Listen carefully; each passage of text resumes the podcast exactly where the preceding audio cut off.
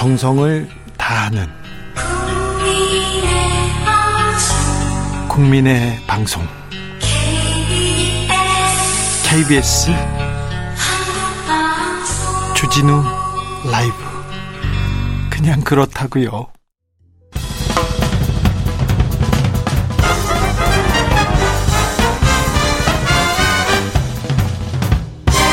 훅 인터뷰. 훅 인터뷰 이어가겠습니다. 코로나 일상 회복으로 한 달. 다시 중대기로에 우리는 서 있습니다. 확진자 중증 환자 늘고 있고요. 전 세계를 강타한 새 변이 오미크론도 걱정입니다. 오늘 문재인 대통령이 어렵게 시작한 단계적 일상 회복 되돌려 과거로 후퇴할 수는 없다고 했습니다. 자, 백신 추가 접종했는데요. 백신 접종 상황 그리고 오미크론에 대해서도 좀 알아보겠습니다. 질병관리청 홍정익 코로나19 접종관리팀장 안녕하세요. 네, 안녕하세요. 홍정익입니다. 네, 지금 어, 코로나 백신은 잘 맞고 있나요? 어느 정도 맞았습니까? 네, 오늘 29일 0시 기준으로 1차 접종률은 93.4%, 접, 기본 접종 완료율은 91.3%로요.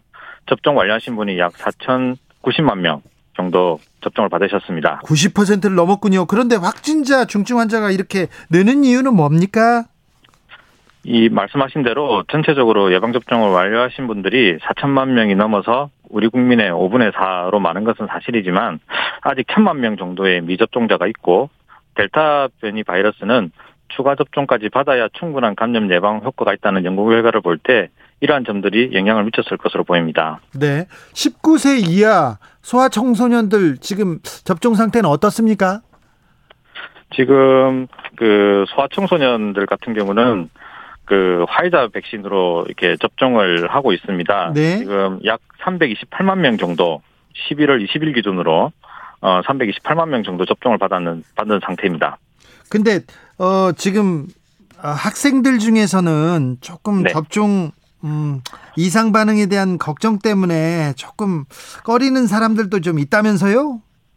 네, 그렇습니다. 지금 그 아무래도 소아청소년은 중증으로 이제 발전되는 이제 코로나 감염이 드물기 때문에 네. 백신을 꼭 맞아야 되나 하는 걱정을 하고는 있는데 예. 저희가 그 식약처에서 화이자 백신 같은 경우는 이제 안전성과 유효성이 입증된 백신으로 어, 효과가 이제 증명이 되어 있고 또 부작용이 전혀 없지는 않지만 대부분 경미한 발열이나 두통 같은 이상 반응이 대부분입니다.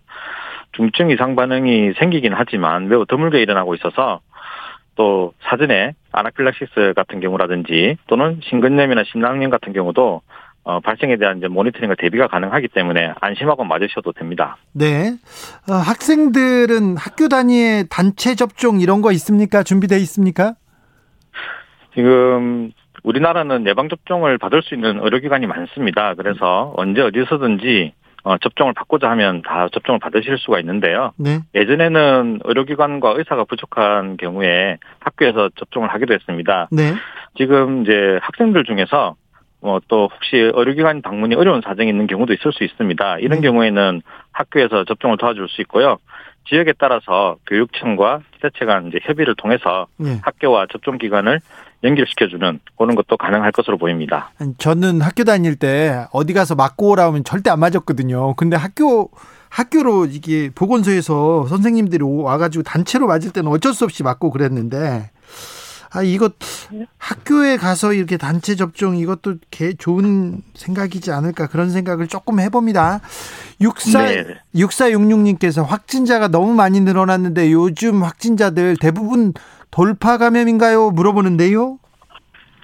네, 그 돌파 감염 하신 분들이 어 지금 최근에 네. 11월 달에는 한 확진자의 한 절반 정도는 돌파 감염을 하신 분들입니다. 네. 하지만 그것은 제가 약 한 4천만 명 정도가 이미 접종을 완전히 그렇죠. 끝낸 분들이기 때문에 절대 절대 절대 수가 많네요.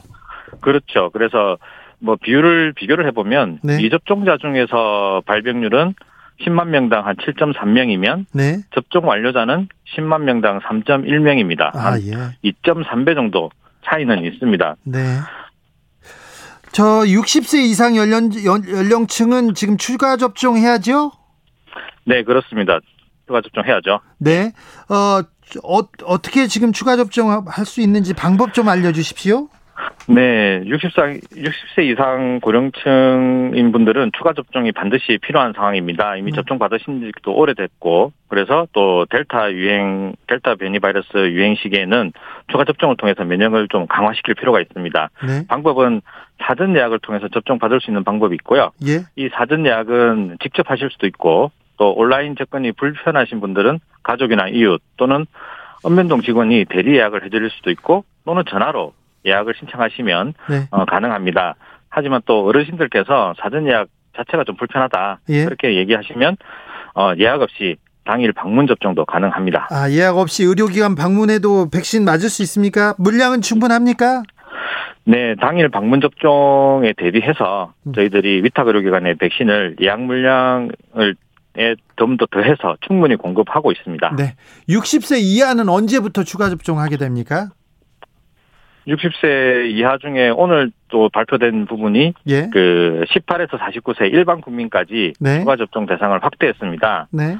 이분들은 12월 2일부터 사전 예약을 받을 수 있고요. 네. 2일 후인 12월 4일부터 접종이 가능합니다. 자녀 백신은 12월 1일부터 바로 이용하실 수가 있습니다.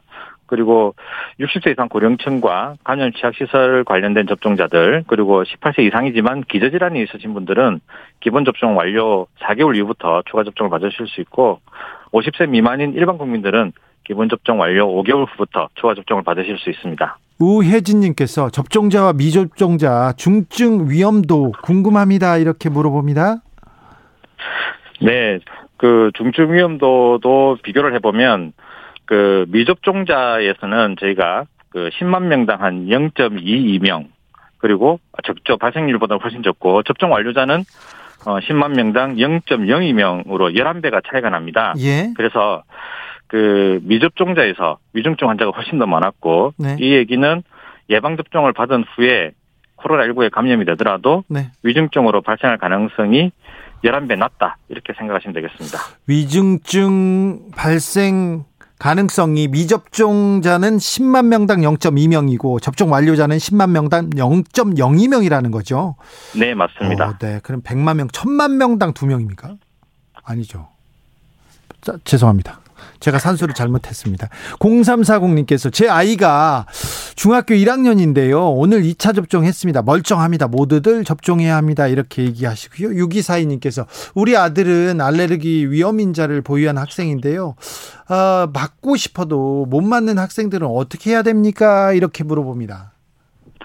네, 일반적인 알레르기가 있다고 해서 예방접종을 못 받는 건 아닙니다. 예방접종 자체에 어떤 알레르기가 있어야 됩니다. 그래서 그냥 단순한 다른 종류의 백신 알레르기 또는 뭐 계란 알레르기, 식품 알레르기 이런 정도를 가지고 예방접종을 못 받는 것은 아니니까 네. 예방접종 받을지 말지에 대해서 고민을 하신 다음에 혹시 받을 수 있는 상태인가 하는 것은 우리 그 소아과 또는 이제 다니시는 병원의 선생님하고 상의를 하시면 될 것 같습니다. 네, 선생님한테 일단 물어봐야 되겠네요. 네, 그렇습니다. 정현주님께서 주 기자님 추가 접종이 아니고 3차 접종으로 정정해 주세요 얘기하는데 이제 3차 접종까지 완료해야 접종 완료가 되는 거죠? 네, 저희들이 지금 이제 세 번째 접종을 받으시는 건데 네. 이 부분을 저희가 이제 델타 변이 바이러스 상황에서는 거의 기본 접종과 동일한 수준으로 꼭 맞아야 되는 접종으로 보고 있습니다. 네. 그래서 네. 뭐 얀센 백신 같은 경우는 뭐 2차겠지만 대부분의 그 화이자, 모더나, 아스트라제네카 백신 받으신 분들은 세 차례 접종까지 꼭 완료하시는 게 좋습니다. 세 차례요. 방역 당국에서 방역 패스 유효 기간을 기본 접종 후에 6개월로 설정하기로 했는데요. 그러면 앞으로 백신 접종 6개월마다 해야 되는 건가요? 어, 추가 접종을 이제 6개월마다 해야 되느냐, 뭐 이런 거하고 비슷한 얘기 같은데, 네. 아직까지 저희들이 그 추가 접종의 효력 인정 기간이 또 이렇게 또는 또 주기적 시행 여부에 대해서는 정해진 바는 없습니다. 아직 이 부분에 대해서 국내적으로 명확한 기준은 없고요. 접종 후에 효과성, 안전성에 대해서 지속 감시를 하고 있습니다. 이 부분은 좀 과학적인 데이터가 쌓여야 그 결정을 할 수 있을 것 같고 또 각국의 이제 연구 결과라든지 방역 상황 이런 부분들을 잘 고려해서 우리나라도 어, 추가 접종 이후에 또 접종이 필요한가에 대해서는 좀 검토를 해봐야 될 상황일 것 같습니다. 오사구사님께서 얀센 접종했는데요. 3차도 맞아야 됩니까? 물어봅니다. 네, 얀센 백신 접종하신 분은 이제 추가 접종이 2차 접종인 거죠. 얀센 네. 1회만으로 완료가 되니까요. 네. 지금 얀센 백신 접종자는 2, 2개월 후에 접종 완료 2개월 후에 그 접종을 받으시도록 그렇게 안내해드리고 있습니다. 네. 델타 변이 무서웠는데 오미크론이라는 새 변이 바이러스가 지금 등장했습니다. 어이구 매우 감염력이 높다고 하는데 음, 방역 당국에서 어떻게 지금 대비하고 있습니까? 지금 오미크론 바이러스가 우리나라에 이제 유입되지 않도록 저희가 감시를 강화하고 있습니다. 우리나라의 이제 PCR 검사는 뭐 변이 종류 관계없이 모든 코로나 19 감염자를 진단할 수 있습니다. 단지 그 환자가 예. 뭐 델타인지 오미크론인지는 별도로 추가적인 검사가 필요한 상황이고요. 예. 아직 그 알파, 베타, 감마, 델타까지는 PCR 검사로서 그 확인할 수 있도록 지금 기술이 발달되어 있는데 오미크론은요? 오미크론은 지금 현재는 일단 진단은 코로나19로 진단되고 그 바이러스 전체를 해독을 해야 오미크론인지 아닌지를 확인할 수 있습니다. 지금 저희들이 준비하고 있는 것은 어, PCR 검사만 받아도 어, 오미크론인지를 확인할 수 있는 그런 검사법을 개발하고 있고 이 부분은 어, 뭐 충분히 가능할 것으로 판단하고 있습니다. 오미크론이 국내에 상륙했을까요? 아, 저희가 최근 4주간 그 지금 아프리카의 남아공이나 뭐 보츠와나 짐바브웨 나- 뭐 이런 모잠비크 이런 이제 8개국 들이 조치 대상국으로 정해놓고 감시를 하고 있는데요. 네. 이분이이 이 나라에서 우리나라로 들어오는 직항은 없는 상태로 이제 그 경유해서 들어오는데 아직까지 입국자 중에서 저희들이 확진자는 없습니다. 그러니까 어 코로나 19 확진자 자체가 없는 상황입니다. 네. 하지만 저희들이 계속 더 관찰을 해서 어, 확진자인 경우에는 어, 유전자 검사를 해서 오미크론 여부를 확인할 계획입니다. 아니 오미크론이 이제 또 새 변이니까 우리 좀 무섭다고 생각하는 사람들이 있는데 그렇게 걱정하지 않아도 되는 거죠. 어, 어, 걱정해야죠. 저희가 새로운 됩니까? 바이러스가 어떻게 될지는 아직 우리가 정보가 부족하기 때문에 충분한 이제 대비 또는 그 우리나라 유입에 되지 않도록 그렇게 주의를 할 필요는 있습니다. 알겠습니다. 네. 어, 고생 많으십니다. 네, 고맙습니다. 네.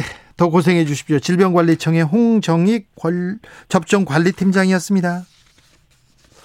2123님께서 오미크론 용어가 입에 있기 전에 조용히 지나갔으면 좋겠어요. 그러니까요. 빨리 지나갔으면 좋겠습니다. 네. 교통정보센터 다녀오겠습니다. 이현 씨.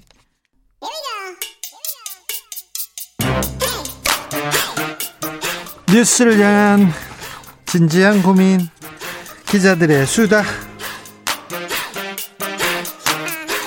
라이브 기자실을 찾은 오늘의 기자는 은지옥이요. 시사인 김은지입니다. 네, 오늘 준비한 첫 번째 뉴스부터 가볼까요? 네, 머니투데이 홍선근 회장이 검찰에 소환됐습니다. 50억 클럽 마지막 인물이라는 홍선근 회장 이름 나왔어요? 네, 그렇죠. 박수영 국민의힘 의원이 지난 국감 시즌에 50억 클럽 소위 이제 폭로한 바가 있는데요. 네. 그 당시에 여섯 명 이름을 공개했는데 유일하게 이름이 나오지 않았던 홍땡땡으로 표시됐던 사람입니다. 홍선근 회장이었습니다. 네, 이제 그러다 보니까 언론들도 언론 사주 혹은 언론인 홍모 씨 이렇게만 보도한 바가 있는데 언론사에서 언론사 대표라고 끝까지 이름을 가리더라고요. 네, 그런데 이번에 검찰 소환 계기로 실명 보도가 되기 시작했는데 이야기가 나온 지 52일 만이라고 합니다. 네. 검찰은 지난 26일에 홍선근 회장을 피의자로 불러서 조사했다라고 하는데 그렇게 기자하고 이게 회장이 돈 거래를 이렇게 많이 했어요? 네, 수십억 원 거래를 김만배 전 머니투데이 부국장과 했다라는 의혹을 사고 있는데 뿐만 아니라 박영수 특검, 곽상도 전 의원, 권순일 전 대법관을 피의자 신분으로 불러서 조사했다라고 합니다. 자, 머니투데이에서는 홍선근 회장 어떻게 보도했어요? 네, 아예 보도하지 않았습니다. 김만배 씨 기사도 거의 안 내더라고요.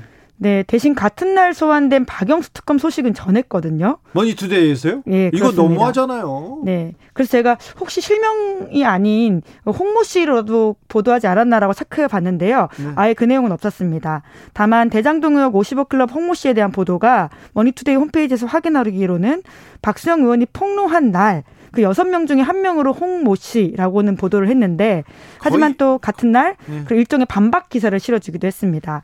이재명 측과 이준석의 발언을 인용해서 50억 클럽 이야기가 사실과 다르다라는 취지의 기사를 냈습니다.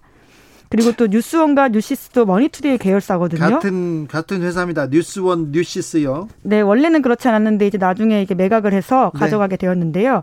해당 언론사 홈페이지에도 제가 접속해서 봤는데 홍선근 회장 실명 보도는 없었습니다. 대장동 관련된 기사 그리고 특별히 김만배 씨 관련된 기사가 거의 없어요. 뭐 반성하거나 반성하거나 사과하는 내용도 없었고요. 머니투데이 안에서는 부럽다 이런 얘기만 많이 나왔었어요. 네. 자, 홍선근 회장 입장은 어떻습니까?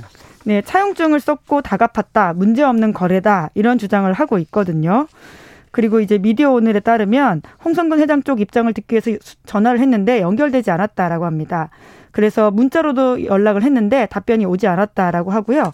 머니투데이 관계자는 미디어 오늘에 이렇게 밝혔는데 홍선근 회장 개인 차원에서 일어난 일이기에 회사에서 대응하거나 입장을 낼 문제는 아니다. 이렇게 밝혔다라고 합니다. 여배우 관련해 가지고 문제를 일으켰던 사람도 이 사람이었죠? 네, 그 사실은 뭐 조금 더 취재해서 말씀드리겠습니다. 네. 자, 다음 만나볼 뉴스는요? 네, 몰래 변론이라고 들어보셨죠? 네, 아이고 이거 심각한 범죄입니다.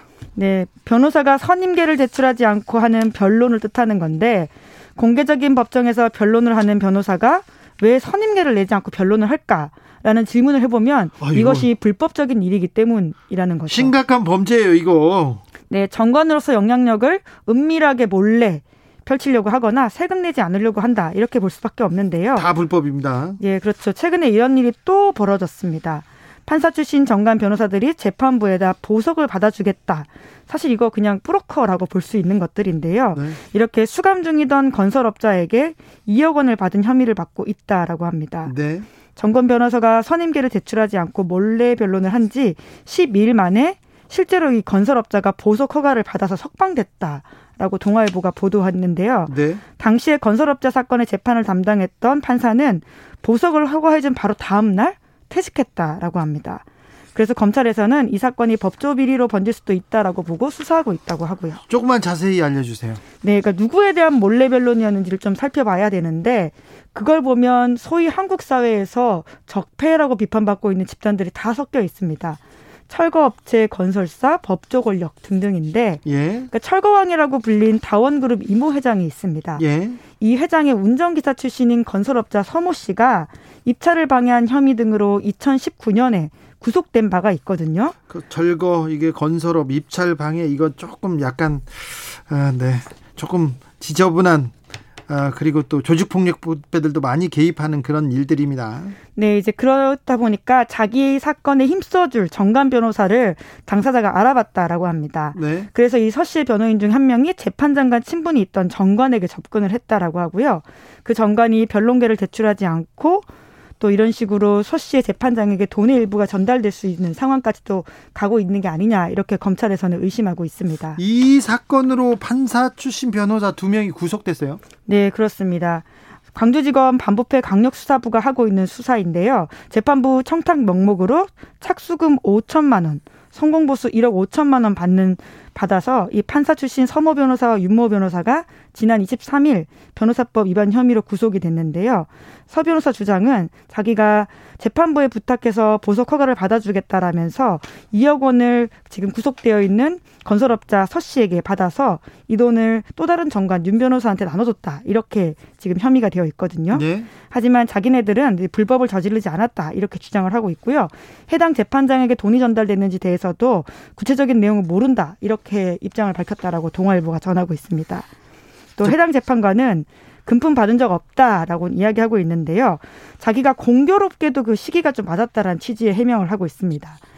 예, 선고가 일주일도 남지 않은 상황에서 개인적인 일로 판사직을 사임하게 됐고 본인이 사임하면 사건이 재배당돼서 구속 기간이 늘어질 수밖에 없기 때문에 그래서 보석을 해준 거다. 그 따로 돈 받거나 그래서 해준 거 아니다. 이렇게 오비 일학이다라는 취지의 해명을 하고 있죠. 검사와 판사 그리고 검찰 출신 변호사와 검사와의 관계 그리고 판사 출신 변호사와 판사와의 관계 아 부적절한 일들이 정말 많이 벌어지는데 그 중에 하나가 지금 드러나서 사람들이 구속되고 아, 이 사건이 어떻게 되는지 좀 자세히 지켜보겠습니다. 6663님께서 대장동 이렇게 진흙탕인데 검찰 국회의원 다 있는데 어떻게 언론 사주 관계인이 없나 했는데 드디어 구색이 맞아 떨어집니다. 정말 기가 막힙니다. 그러게요. 이게 언론사 검사 출신 그리고 뭐 국회의원, 정치인 뭐 이런 거 드라마를 써도 드라마를 써도 이렇게 어, 지금 다양하진 않을 거예요. 이렇게 조금 복잡하지도 않을 겁니다. 마지막으로 만나볼 뉴스는요.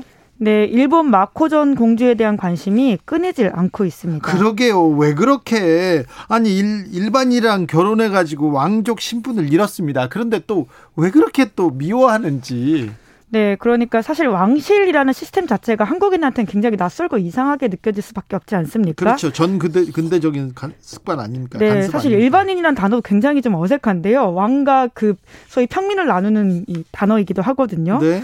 남성 왕족, 왕족 같은 경우에는 왕족이 아닌 사람과 결혼을 해도 왕족 신분 유지한다라고 하는데 네. 반면에 여성 왕족은 그렇지 않다라고 합니다. 네. 그래서 이번에 마코 공주가 대학 동기와 결혼을 하면서 왕족을 잃게 됐는데 또 그때도 일본 여론이 굉장히 안 좋았다라고 안 해요. 네. 그, 그 결혼하게 된 상대에 대한 프로필 때문이었는데 초등학교 때 아버지가 자살을 했고 홀로 아들을 키운 약혼자의 어머니가 사귀는 사람과 또 금전 문제가 있다라면서 왕실 공주가 이런 사람과 결혼하면 안 된다라는 여론이 컸다라고 아니, 합니다. 아니 그 고무로 씨가 미국 변호사 자격을 시, 자격 시험에서 떨어졌어요. 그래가지고 거의 또 돌을 맞고 있더라고요. 아니 근데 결혼은 개인적 선택이고 왕실에서 일반인이랑 결혼하면 좀 박수 쳐줘야 되는 거 아닌가요? 네, 이제 그러다 보니까 미국 CNN에서 이런 분석을 하고 있는데 한부모 가정에서 자란 일반인에 대해서 왕족의 배우자가 될 수 없다라는 일본인의 비판은 계급 의식 여성 혐오 이런 것들이 그대로 드러난다라고 하는 거죠. 네. 특히 마코 전 공주가 시민들에게 밉보인 것은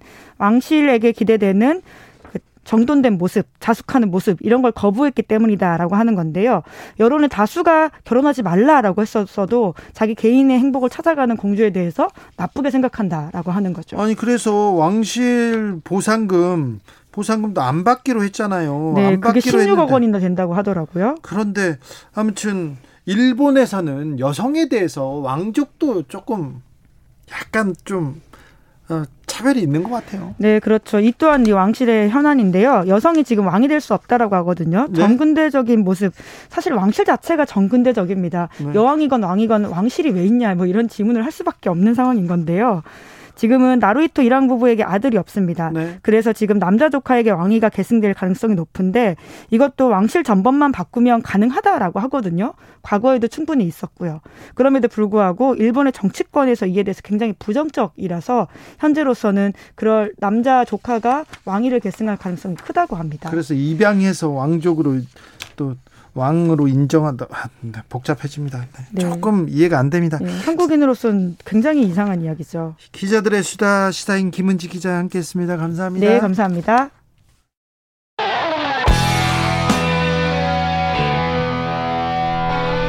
스치기만 해도 똑똑해진다. 드라이브 스루 시사 주진우 라이브.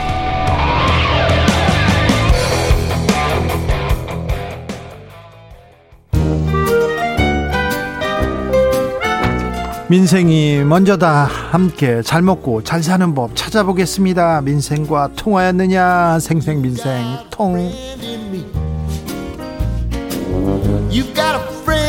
안진아 선아 민생생각 안진걸 민생경제연구소장 어서 오세요. 네 안녕하십니까. 소장님 오늘은 어디 다녀오셨습니까? 자 오늘은 내일 우리 방송도 계속 촉구했던 KT 10월 25일 날 KT 전국적 불통 사태 있었잖아요. 네. 제가 계속 개선이 필요하다. 더 추가적인 보상이 필요하다 했더니 KT가 내일 추가적인 대책을 발표한다고 합니다. 네. 그 부분에 이제 대책회에 놓였는데요.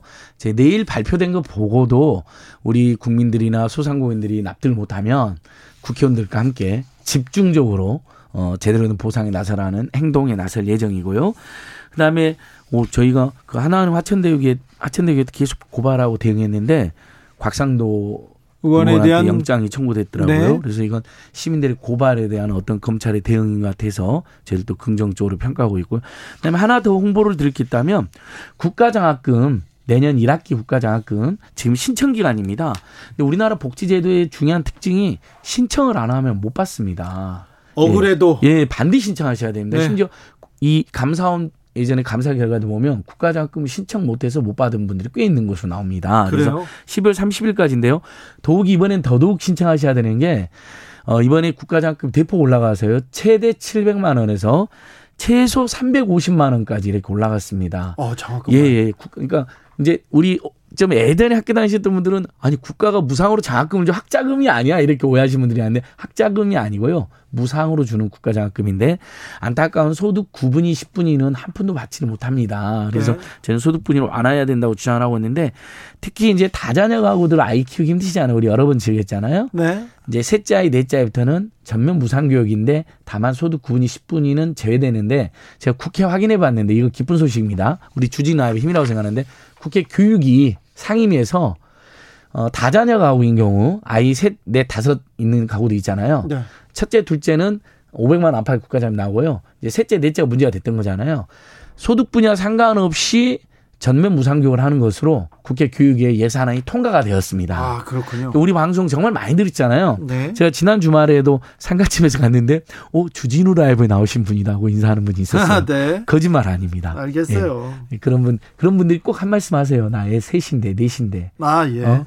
어, 국가장관 한 푼도 못 받고 있다는데 국회에서 교문이 통과했거든요. 네. 근데 이제 예결위만 통과되면 어, 내년부터는 아이 셋, 넷, 다섯 있는 집에서는 셋째부터는 전면 무상교육이다. 꼭 네. 신청해야 네. 됩니다. 예, 꼭 신청해야 됩니다. 국가자금. 네. 예. 다음 뉴스는요? 예. 아, 아까도 이제 우리 그 변이 때문에 긴급 인터뷰 하셨잖아요. 네. 실제 우리 국민들께서 위드 코로나로 이제 중소상공 완전 살아나고 우리 국민들 모임도 막 회복되다가 조금 나아지나 했어요. 예, 예. 지난 24일 날 처음으로 확진자 4천 명 넘었잖아요. 네. 도대체 어디서 걸리는 건지 우리가 이렇게 백신도 많이 맞고 그랬는데 참 걱정인데 어 이게 데이터에 잡히더라고요. 서울시 열린 데이터 광장에 따르니까 24일 날 지하철 5호선에 여의나루역 있잖아요. 우리 여의도에 승하차 인원이 일주 전보다 9.7% 감소했어요.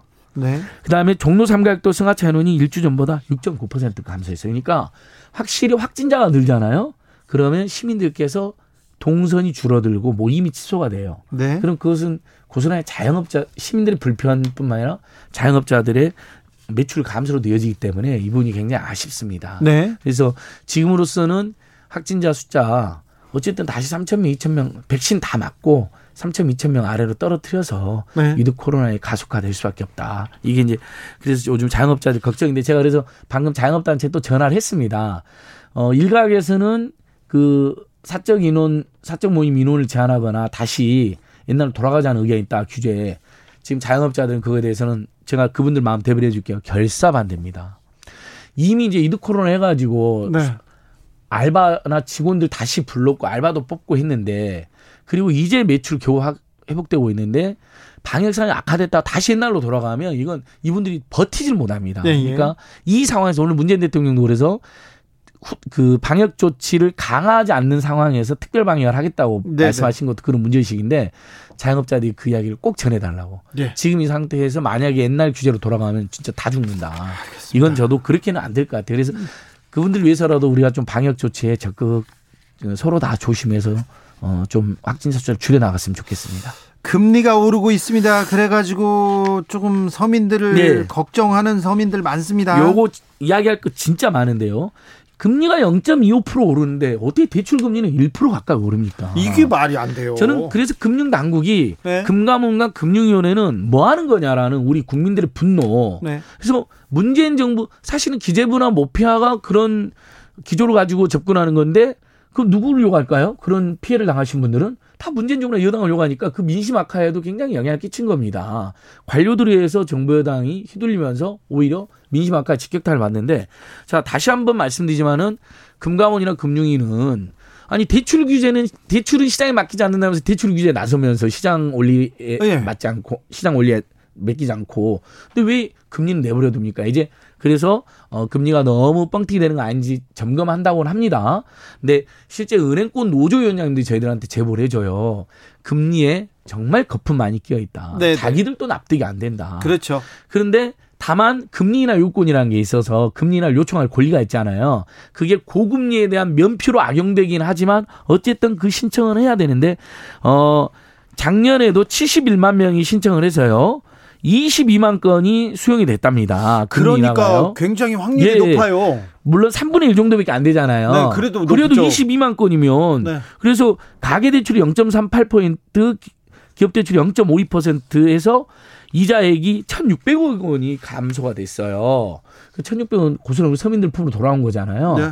자, 다시 한번 그래서 여러분, 어, 은행이 마구잡이로 금리 올리는 거에 대해서 정부와 국회와 금융약, 금감원과 은행에 우리 모두 다 창의해야 된다. 네. 이렇게 어려울 때 금리를 막 올리는 건 맞지 않다. 네. 일. 두 번째, 금리 인하 요건을 적극 사용하자. 네. 자, 승진했거나 재산이 늘어났거나 상속을 받았거나 취업을 했거나 이러면 신용도가 개선되겠죠. 네. 그다음 그다음에 본인이 어떤 일로 부채가 줄어들었어요. 네. 그래도 신용도가 개선되겠죠. 예. 그러면 금리나 요건을 발동할 수가 있습니다. 무조건 금리나 예, 요건을 좀 따져보자. 신청할 수 있고 예전에는 서류를 냈, 그 오프라인으로만 가능했는데 이제 법을 바꿔서 온라인으로 가능하고 제가 스마트폰으로 들어가 보니까요. 네. 몇번 클릭하니까 나와요. 근데 저는 이거 참 얄밉습니다. 은행 홈페이지나 카드사 홈페이지에 첫 화면에 대문짝만하게 보여줘야 되는 거 아닙니까? 아 이런 거는 가려놓겠죠. 그러니까 왜 가려놓습니까? 알면서 그래요. 아니, 그래서 안 된다는 거죠. 제발 이자 수익으로만 작년에 금융권이 40조가 넘는 폭리를 취했습니다. 그러니까요. 지금 금리 인하 요건 꽁꽁 숨겨놨어요. 이러시면 안 되죠. 네네. 코로나로 서민들이 힘든데 은행만 돈 벌고. 예. 그래서 지금 정부에서도 보니까 금리 인하 요구권 네. 대대적으로 홍보해라 지도를 하고 있더라. 그래서 은행에 보니까 벽면에 많이 붙여놨어요. 근데 벽면 에만 붙여놓은 것만은 부족하다. 자, 그 예. 우리는 압니다. 주진우 라이브 정치자들은 압니다. 금리 인하 요구권이 있습니다. 승진하거나 돈이 조금 생기거나 그리고 또 신용도가 좋아졌거나 그러면 금리 인하 요구권 요구하시자고요. 반드시 불이익이 절대 없습니다. 비용도 안 들고 불이익도 없습니다. 네. 그러니까 꼭 신청하시고요. 전화라도 가능합니다. 그다음에 알겠습니다. 요즘에 이제 돈 빌리는 게 어려워지긴 했지만 요 꿀팁인데 변동금리로 빌리는 것보다는 고정금리 빌리는 게 더 낫다. 이제는 금리가 오르니까 금리가 계속 올라가니까. 그렇죠. 그래서 네. 그것도 꼭 알아두시고요. 네. 그다음에 김정훈님께서 네. 그 다음에는 하지 마세요. 김정훈님께서 다자, 다자녀 셋째는 소득분이 상관없이 이제 등록금 받는 거예요.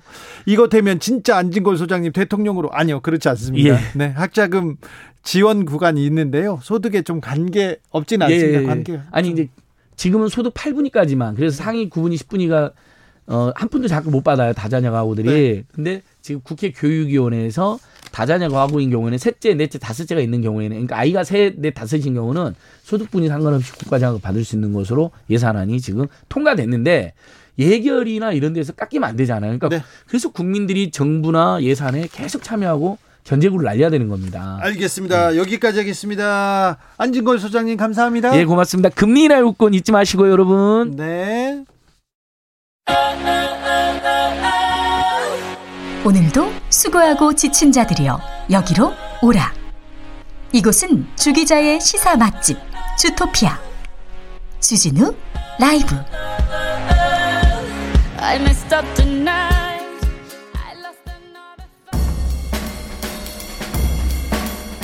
느낌 가는 대로 그냥 고른 뉴스 여의도 주필 난민 보트에서 태어난 새 생명 목숨 건 유럽 진입에 사건 사고 잇따라 서울신문 기사인데요. 이탈리아 해안에서 표류하던 난민 보트를 발견했는데요. 거기서 244명을 구조했습니다. 그런데 그 난민 중에서는 막 태어난 신생아도 있었다고 합니다. 구조된 사람들은 기니, 나이지리아, 코트디부아르, 소말리아, 시리아에서 온 난민들입니다. 내전을 피해서 자유를 찾아서 떠도는 난민들인데요. 구조대가 열심히 구조 작업을 벌였는데 아, 구조 작업 중에 배가 아래 깔려 있던 10명은 결국 목숨을 잃었습니다. 올해 난민 1225명이 지중해를 건너려다가 사망하거나 실종되는 사고가 있었어요. 아, 그렇게 수천 명이 지금 아직도 바다를 그리고 다른 나라를 떠돌고 있습니다. 난민에 대해서 우리가 고민해 봐야 됩니다. 달팽이 동물 매개 치료에 큰 인기 KBS 기사인데요. 심리 치료에 동물을 이용하는 것은 이제 특별한 치료법이 아닙니다. 특히 강아지나 강아지한테 이렇게 얘기를 하거나 강아지하고 교감하면서 위안을 찾는다 그런 거 많지 않습니까? 치료사들 의사보다 동물에게 마음을 더 쉽게 연다고 합니다. 과학적으로. 그런데 최근에는 달팽이 인기가 급상승하고 있다고 합니다. 느리게 움직이는 달팽이에 집중하다 보면요. 과도한 흥분이나 우울감을 떨쳐낼 수 있다는 건데요. 환자 중에 하나는 달팽이는 소리도 안 내고 그냥 여유롭게 천천히 움직, 움직이기만 하니까 제 마음이 편안해졌어요. 이렇게 얘기한답니다. 오! 달팽이가 맛있어가지고 저는 좀 위안을 준다 생각했는데 사람들한테 이렇게 천천히 위로하고 있군요. 오, 놀랍습니다. 여유롭고 천천하게 천천히 움직이기만 해도 편안하게 된다. 그렇군요. 여유롭게 천천히 이거 생각해 보겠습니다. 패닉의 달팽이 들으면서 저는 여기서 인사드리겠습니다. 아, 오늘 돌발 퀴즈의 정답은 2022년 3월 9일입니다. 대선이 딱 100일 남았습니다. 저는 여기서 물러나고요. 내일 오후 5시 5분에 돌아오겠습니다. 지금까지 주진우였습니다.